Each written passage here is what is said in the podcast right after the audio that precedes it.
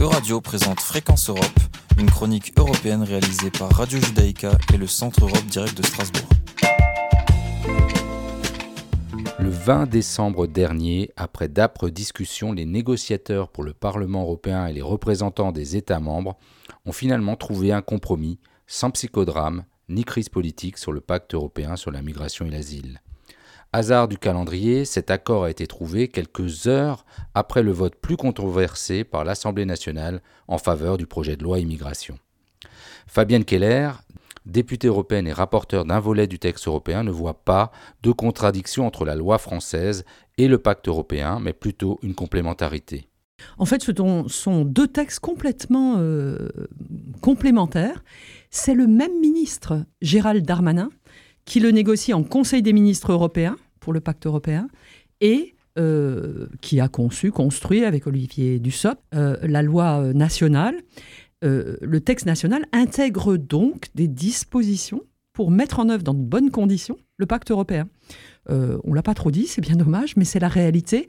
Par exemple, toutes les mesures prises pour pouvoir retourner des personnes auteurs de, crimes et de délits, c'est la bonne application en fait du pacte dans son volet euh, retour pour les personnes qui ne n'ont pas vocation à rester sur notre territoire. Pour la députée européenne, ce pacte européen est un ensemble de textes qui se proposent enfin de répondre à la crise syrienne puisque l'Union avait échoué jusque-là à réformer sa politique d'asile et de migration.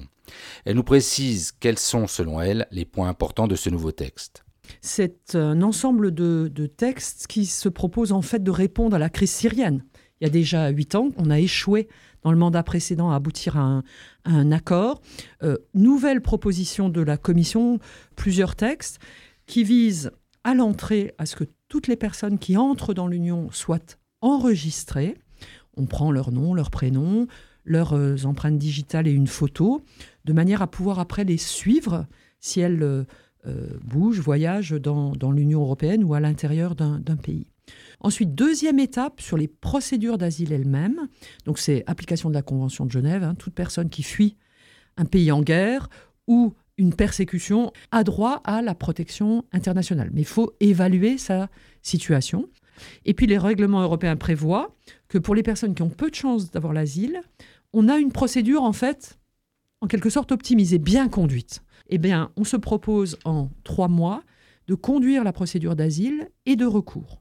Et pour les autres, on calibre mieux la procédure de demande d'asile, puis ensuite euh, on définit les conditions d'accueil des personnes, on définit les conditions de, de retour, Fabienne Keller considère également que ce texte permet une solidarité renforcée entre les États membres. Le règlement socle, pour lequel je, suis rapporteur aussi, euh, c'est le nouveau Dublin qui prévoit des règles de solidarité entre États membres.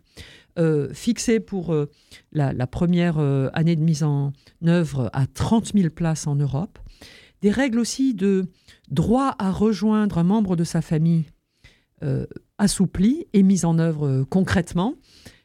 Si vous avez ainsi votre parent ou votre enfant qui est déjà dans un État membre, vous avez le droit de rejoindre cette personne pour euh, y être accueilli. Bref, des règles de solidarité considérablement renforcées pour que l'Italie, l'Espagne, la Grèce se retrouvent pas tout seuls face à des arrivées massives et que, du coup, ils acceptent d'enregistrer tout le monde à l'entrée. C'est ça l'équilibre global du, du texte.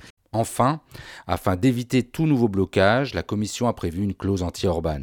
Euh, c'est-à-dire qu'elle a prévu, pour un pays qui ne souhaite pas participer à la solidarité, payer. Voilà, on ne veut pas du tout de demandeurs d'asile, euh, eh ben on, paye euh, à, proportion du nombre qu'on aurait été censé accueillir. On voit la puissance incroyable d'Orban dans toutes les décisions à l'unanimité. Là, la Commission a tout de suite mis une clause. Pour finir, Fabienne Keller considère qu'en parallèle, l'Union européenne doit adopter un texte sur l'immigration légale. Je pense qu'à un moment donné, on arrivera à avoir ce débat sur la migration légale, sur laquelle il y a un texte en cours de, discussion.